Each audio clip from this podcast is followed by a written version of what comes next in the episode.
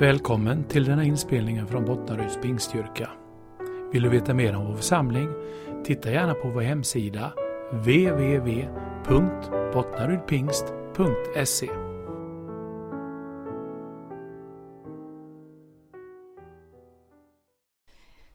Tack Herre för den här förmiddagen. Jag tackar dig heligande för att du ska tala till oss den här förmiddagen. Jag tackar dig för att du ska visa Jesus för oss. Att du ska uppenbara Jesus för oss, att vi ska få se en, ett nytt perspektiv och en, en ny eh, bild av dig Jesus. Jag ber att vi den här förmiddagen ska få eh, än en gång få bara eh, bli förälskade i dig på nytt Jesus. Amen. Jag förberättar förberett en predikan idag som heter Jesus är livets bröd. Jag kan säga förresten för er som inte känner mig och har träffat mig så mycket så heter jag Lina Kucka. Jag är gift med Andreas som ni hörde innan. Eh, eh, Andreas, skulle du kunna hämta lite vatten till mig? Tack. Jesus är livets bröd. Eh, som lite bakgrundshistoria så tänkte jag bara referera lite grann från eh, när Israels folk hade gått ut ur Egypten eh, och blivit befriade från slaveriet eh, och vandrade genom öknen för att komma till det nya förlovade landet som Gud hade lovat dem. Eh, så började folket klaga på Mose och klaga på Gud.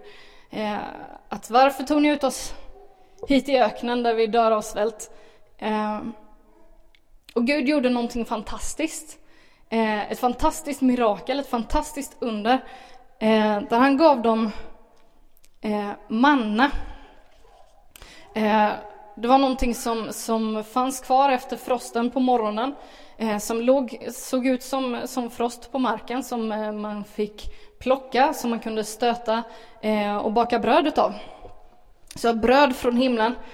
Eh, och som Israels folk livnärde sig på under 40 år i öknen. Eh, och det är ett helt fantastiskt under. Eh, de fick sin försörjning från Gud. Eh, sin mat och sin näring. Eh, att kunna hålla sig levande och, och växa och må bra. Eh, fick de från himlen. Eh, men det är så att vi har fått någonting som är ännu bättre. Man kan tycka att försörjning och mat, det är ju fantastiskt. Men vi har fått någonting som är ännu mycket bättre. Eh, vi ska ta och läsa i Johannes evangeliet. Tack så mycket.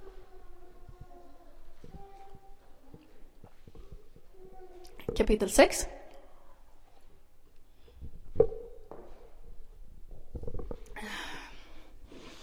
Måste säga att det är fantastiskt roligt att stå här igen. Eh, om ni undrar varför jag inte har predikat på så länge så är det inte för att eh, jag inte har fått, utan för att jag har varit sjuk. Därför har jag inte orkat med det, men det är så roligt att vara tillbaka. Eh, det ska, jag har fått min första egna kallelse på eh, att predika på en annan plats också, i påsk. Eh, jag och Andreas har blivit kallade tillsammans ibland. Ehm, för att han är mer liksom, ja, känd. kan man väl inte säga att han är kanske, men eh, han är så att man känner till honom i vissa kyrkor eh, och blir tillfrågad att predika ibland. Eh, och då när man hör att hans fru också predikar så liksom slinker jag med på ett hörn. Eh, men nu har jag fått min första egna kallelse, det känns också jätteroligt. Jag ska predika på ett ungdomsläger i påsk i Hästra eh, som teamevangelisation, en, en organisation eh, som håller det. Det ska bli jättespännande, jag ska ha tre möten där. Nog om det. Vi ska läsa i Johannes kapitel 6 eh, och vers 22. Det här är någonting som utspelar sig eh, precis efter eh, brödundret. Eh, Jesus har eh, delat ut, han fick två, eh, fem bröd och två fiskar eh, som han välsignar och som han delar ut till över 5000 människor. Eh, som åt och blev mättade och blev tolv korgar över. Det är en välkänd berättelse. Eh, precis efter det så på kvällen så skickar han iväg lärjungarna ensamma ut eh, på sjön med sin båt och han kommer efter och går på vattnet. Det är också en känd berättelse.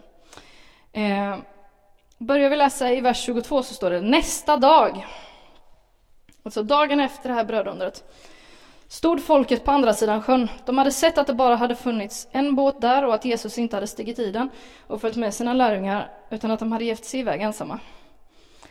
Alla båtar kom från Tiberias. Andra båtar kom från Tiberias eh, och la till nära platsen där de hade ätit brödet sedan Herren hade uttalat tacksägelsen. När folket såg att Jesus inte var där och inte heller hans lärjungar steg de i båtarna och kom till Kapernaum och sökte efter Jesus. De fann honom på andra sidan sjön och frågade honom Rabbi, när kom du hit? Jesus svarade dem Amen, amen säger jag er. Ni söker mig inte därför att ni har sett tecken utan därför att ni fick äta av bröden och blev mätta. Arbeta inte för den mat som tar slut, utan för den mat som varar och ger evigt liv och som Människosonen ska ge, er, det vill säga han själv, han, eh, som Jesus han själv ska ge er. På honom har Gud, hans fader, satt sitt sigill. De frågade honom, vad ska vi göra för att utföra Guds gärningar? Jesus svarade, detta är Guds gärning, att ni tror på den som han har sänt. Eh, där vill jag bara göra en liten eh, parentes. Detta är Guds gärning, att ni tror på den som han har sänt. Jag, jag tror egentligen att det de frågar är eh, eh vad, vad, ska vi göra? Ehm, men jag tycker det är intressant, jag har strukit under det i min bibel, detta är Guds gärning. Inte er gärning, det är Guds gärning. Att ni tror på den som har sänt. Till och med våran tro som är det som, som man kan säga att vi gör. Det finns ingenting som vi kan göra för Gud för att han ska vara mer nöjd med oss. Det enda vi gör är att tro på honom. Det är det enda som kan frälsa oss. Det är det enda som kan föra oss till himlen. Eh, och till och med den är Guds gärning. Det är ganska fantastiskt tycker jag. Eh, de sa till honom, eh, i vers 30 är vi nu. Vad gör du för tecken så att vi kan se det och tro på dig? Vad kan du göra? Våra fäder fick äta manna i öknen, så som det står skrivet. Han gav dem bröd från himlen att äta. Då sa Jesus till dem. Amen, amen säger jag er. Det är inte Moses som har gett er brödet från himlen, utan det är min fader som ger er det sanna brödet från himlen.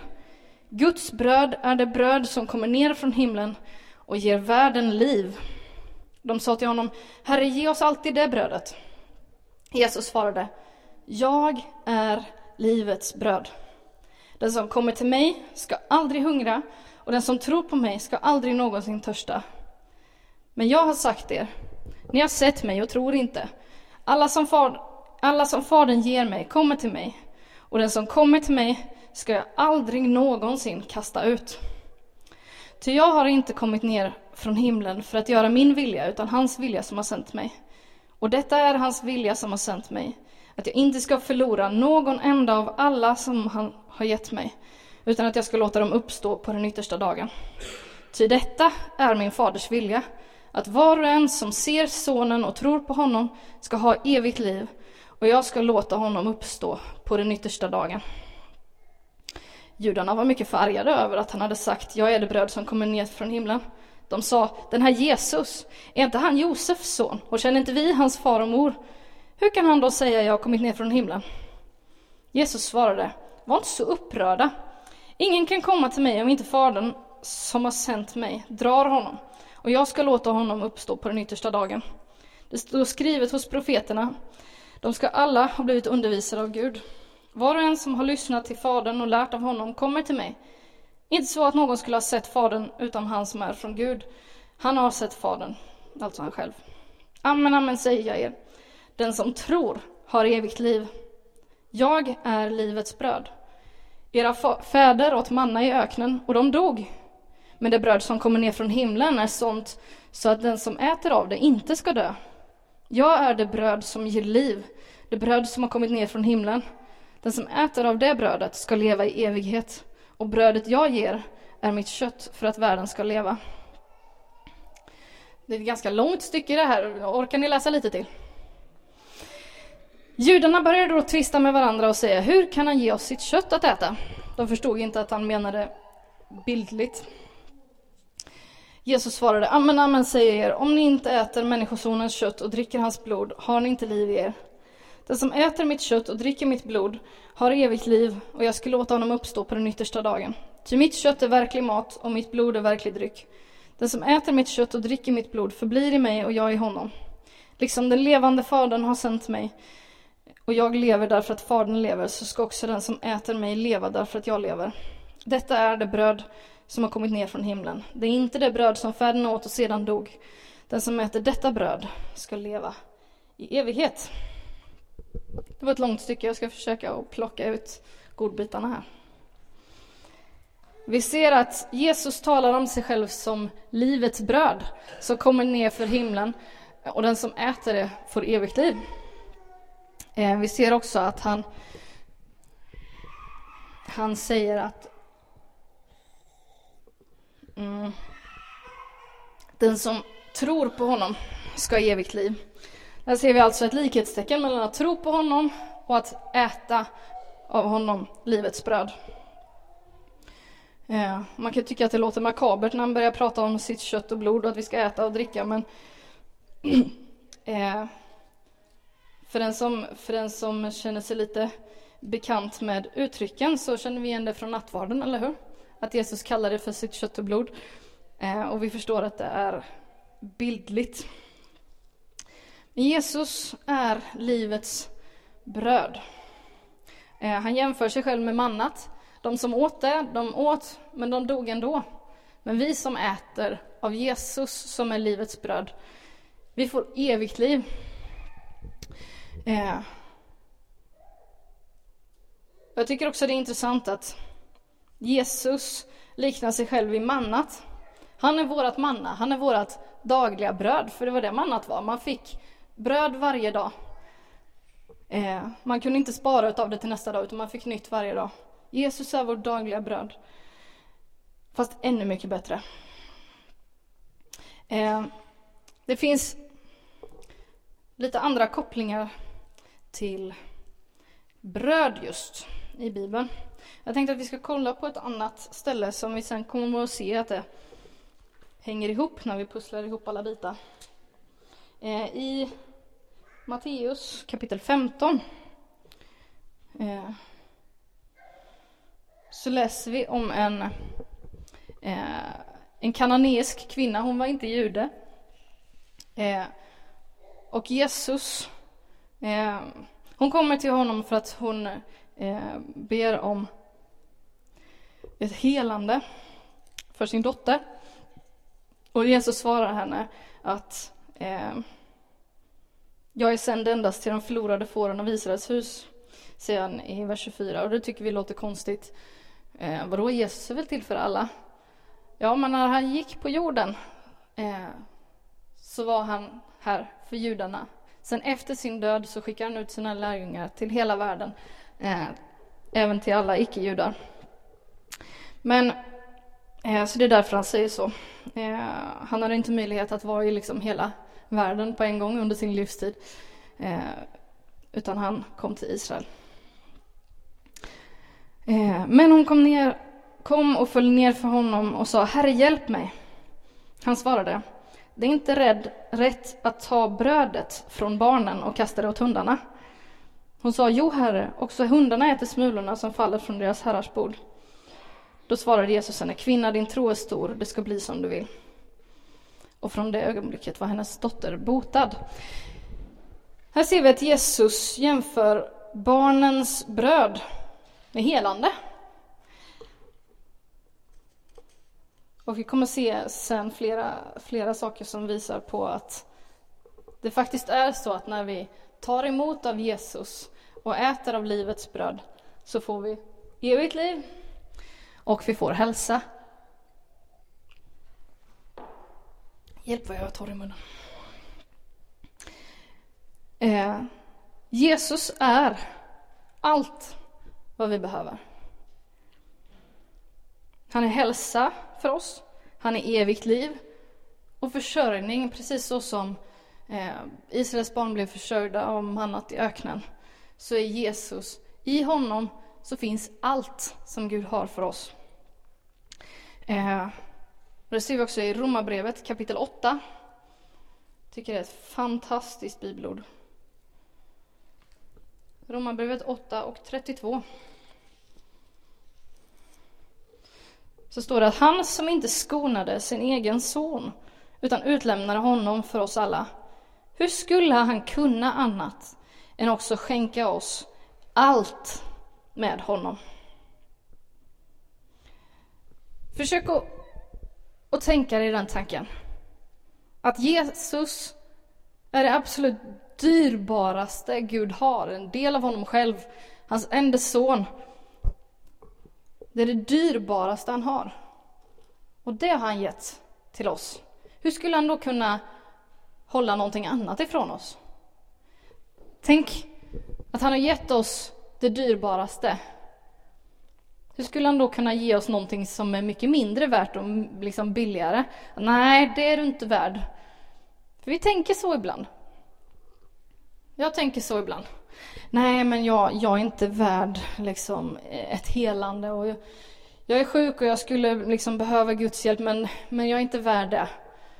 Eh, eller, jag skulle behöva ha, ha hjälp med min ekonomi. Jag skulle behöva ha ett nytt jobb. Och det är kämpigt nu och jag skulle verkligen behöva Guds hjälp, men det vill han nog inte ge mig. Jag är inte värd det. Men han gav oss Jesus. Är vi värda honom? Nej, det är vi verkligen inte. Vi är inte värda den gåva som Gud har gett oss. Utan han har gett oss den av nåd. Och han som inte skonade sin egen son utan utlämnar honom för oss alla. Hur skulle han kunna annat än också skänka oss allt med honom? Vi har fått allt som Gud har i ett paket. Det är inte så att vi får Jesus och frälsningen och sen så har Gud en massa annat för oss som vi liksom kan få lite grann sen, utan allt kommer Jesus.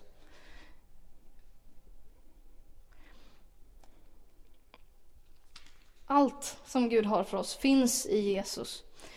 Eh, att äta av Jesus ger evigt liv och Jesus kommer aldrig att kasta ut oss.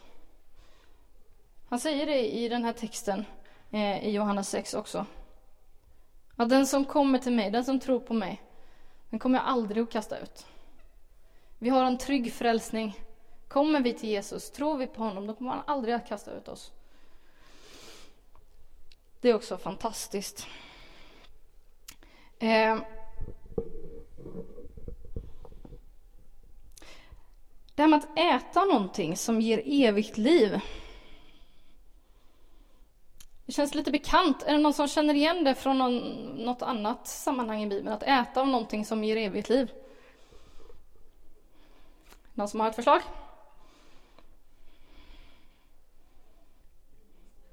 Ja! Marie har alldeles rätt. Jag tänker fortsätta prata om livets träd. Eh. Känns självklart när man hör det.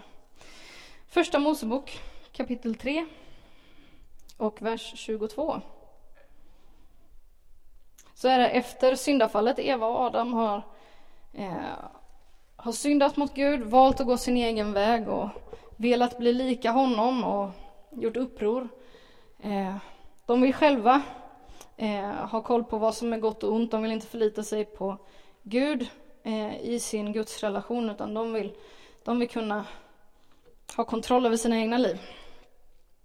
De åt av frukten om kunskap om gott och ont. Man glömmer ibland bort det där med gott och ont för att man säger bara kunskapens träd.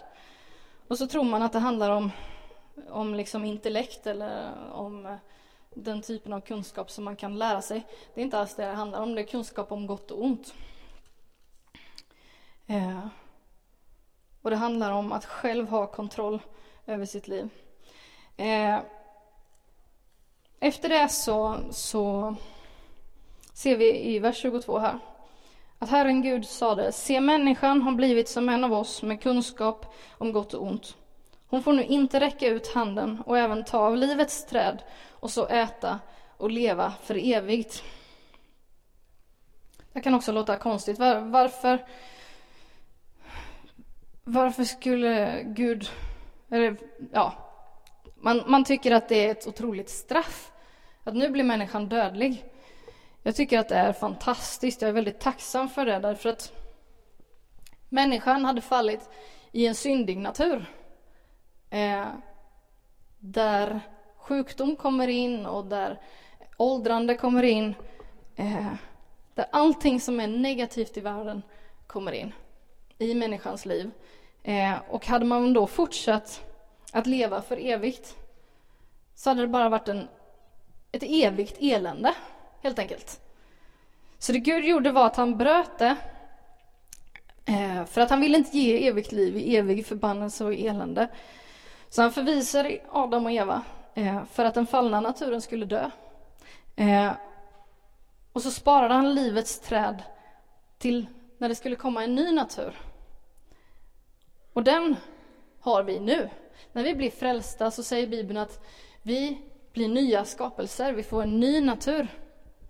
Eh, där har vi också eh, tillgång till livets träd. Och vad är livets träd? Jag tycker det är ganska tydligt eh, när man jämför det här med livets bröd som Jesus säger att han är. Det är någonting vi äter av, som vi får evigt liv av. Och som vi ser i Uppenbarelseboken kapitel 22.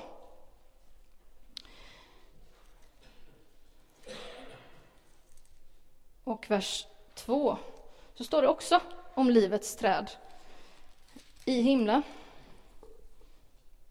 Mycket av det som, som finns i Bibeln och som under världshistorien har funnits här på jorden eh, har en förebild i himlen, templet till exempel. Eh, och här ser vi och läser om livets träd i himlen. Mitt på stadens gata, på båda sidor om floden, står livets träd som bär frukt tolv gånger. Varje månad bär det frukt. Och trädens blad ger läkedom åt folken. Här ser vi än en gång. Det ger evigt liv och det ger läkedom. Jag är övertygad om att livets träd också är Jesus. Jesus är livets bröd och Jesus är livets träd. Eh, och det har vi tillgång till. Att äta av honom. Och hur gör man det då? Det, det låter så konstigt att vadå äta av Jesus? Hur gör vi det i praktiken? Eh, även om han skulle finnas här mitt ibland oss så skulle det ju liksom, vi kan ju inte, vi är inte kannibaler och det har inte Gud kallat oss att vara heller. Så, hur äter vi av Jesus? Vad menar han? Eh, och här kommer vi in lite grann på det som Jesus eh, instiftade tillsammans med lärjungarna sista kvällen de hade tillsammans innan han dog. Eh, nattvarden. Jag ska läsa lite om den i första Korintierbrevet kapitel 2. Nej, det ska inte alls det. Nu är jag ute och cyklar. Första Korintierbrevet 11 menar jag, såklart. Får jag hoppa i mina anteckningar lite. Första Korintierbrevet 11 och vers 23.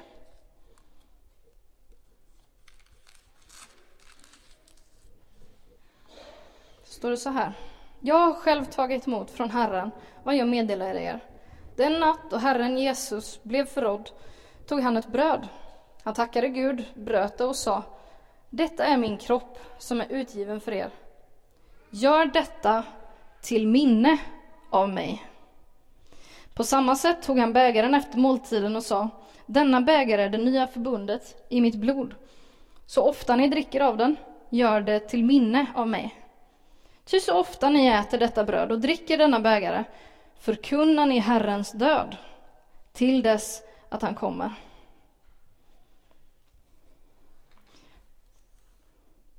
Ja. det fortsätter den som därför äter brödet eller dricker Herrens bägare på ett ovärdigt sätt. Han syndar mot Herrens kropp och blod. Var och en ska pröva sig själv och så äta av brödet och dricka av bägaren. Och här blir vi ofta lite rädda och lite skrämda och tänker oj, vad är det här? Eh,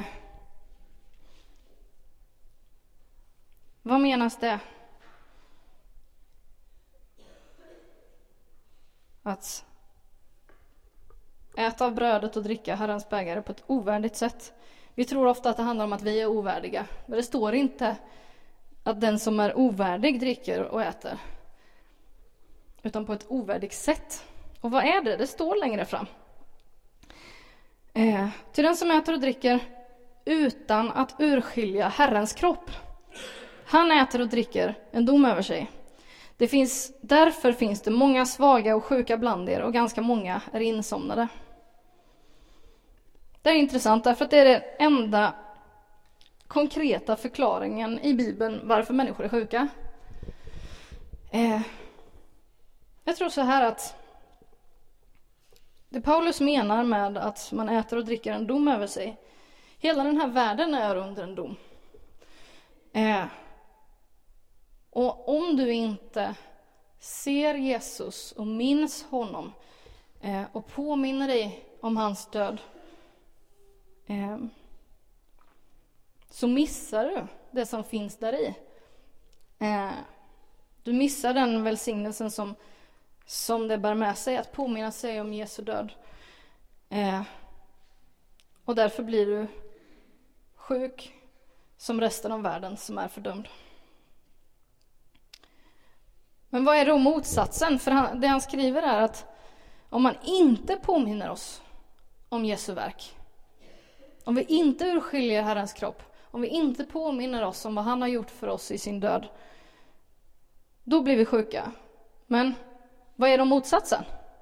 Det är väldigt intressant att göra det när man, när man läser Bibeln ibland. Att tänka, då är motsatsen också sann. Det är så här, om vi påminns om Jesus och hans verk på korset, då äter vi av honom och får ta emot hälsa och liv. För det, det som eh, det som det står i den här versen när eh, Jesus säger gör det till minne av mig. Och så står det, ty så ofta ni äter detta bröd och dricker av denna bägare förkunnar ni Herrens död tills dess han kommer. Det är det vi gör i nattvarden. Så nattvarden är, vad kan man säga, en, eh, en, en konkretisering kan man väl säga, där man gör någonting konkret. Men det som är nattvardens poäng, det är att vi ser på Jesus, att vi påminns om vad han har gjort för oss. Och det är när vi ser på honom som vi äter av honom. Det är det det innebär att äta av Jesus. Du måste inte ha ett bröd att äta. För i så fall skulle människor som inte har bröd, som är fattiga, som inte har mat, då skulle inte de kunna ta emot det här. Och det vore väldigt konstigt. Eh, men det är fantastiskt med nattvarden. Eh, vi tog nattvard här i kyrkan förra söndagen. Eh, och det är ett konkret sätt att påminna sig om Jesu död och att aktivt ta någonting i munnen och äta det och dricka. Eh, det blir mer konkret för oss. Och det är en fantastisk kraft i det. Men nattvardens poäng, eh, den kan vi påminna oss om varje dag. Varje dag kan vi påminna oss om vad Jesus har gjort för oss på korset. Att han kom, blev en människa och kom hit till jorden. Eh, levde ett felfritt liv för att kunna ta på sig våra synder och våra misstag och våran skam. Och dog för oss för att vi skulle kunna byta plats med honom där han tar vårat straff och vi får hans välsignelse. Vi får Guds kärlek, vi får rättfärdighet, vi står rena inför Gud, vi står fläckfria inför honom. Inte för att vi har förtjänat det, utan för att vi har fått det som en gåva därför att Jesus har köpt det åt oss. Eh, det kan vi påminna oss om varje dag. Och då äter vi av livets bröd. När vi påminner oss om Jesus och hans verk, då äter vi av livets bröd och av livets träd. Och det ger läkedom åt oss och det ger oss evigt liv. Eh. Och han är allt vad vi behöver. Vad du än har för behov så kan Jesus mätta det. Jag tycker det är härligt att man säger mätta behov, för att det blir så tydligt i det här sammanhanget. Att vi blir mättade av Jesus. Visst är det fantastiskt? Vi kan bli mätta av Jesus. Jag läste, när jag förberedde den här predikan, så läste jag en, eh, en predikan utav en gammal eh, gammal eh, klassisk teolog som heter Charles Spurgeon. Eh, och jag tog en liten bit av hans predikan och översatte den till svenska, för jag läste den på engelska. Det blir aldrig riktigt lika bra när man försöker översätta, men jag gjorde ett försök. Jesus Kristus är maten för sitt folk och vilka delikatesser de har fått. Vilken tillfredsställande föda, vilken riklig föda, vilken välsmakande föda, vilken föda som precis passar deras själars behov Jesus är. Mannat kallas änglars mat. Men vad ska jag säga om Kristus? Han är mer än så. För aldrig har änglarna ovan smakat återlösande nåd och kärlek ända till döden. Där har de missat någonting. För det är någonting som är för oss människor.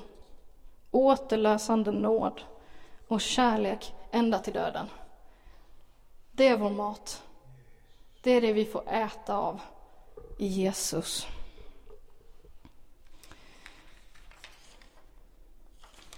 Visst hade jag ett bibelord till som jag missat? Jajamensan. Första Korintierbrevet 2 skulle vi läsa också. Jag råkade hoppa över det. Men det är så bra. Så jag måste läsa det också. Där står det så här. Första Korintierbrevet 2 och vers 2. Nej, vi kan börja med 1. När jag kom till er bröder, det är Paulus som säger. Var det inte med stor vältalighet eller hög visdom som jag predikade Guds hemlighet för er? Jag hade nämligen bestämt mig för, när jag var hos er, att inte veta av något annat än Jesus Kristus och honom som korsfäst.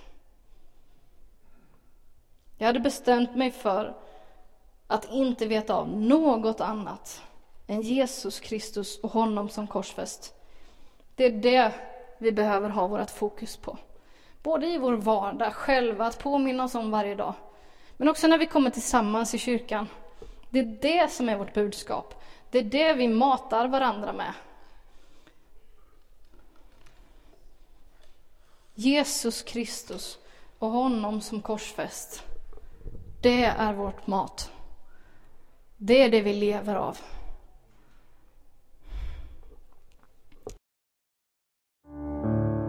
har just lyssnat på en inspelning från Bottnaryds pingstkyrka.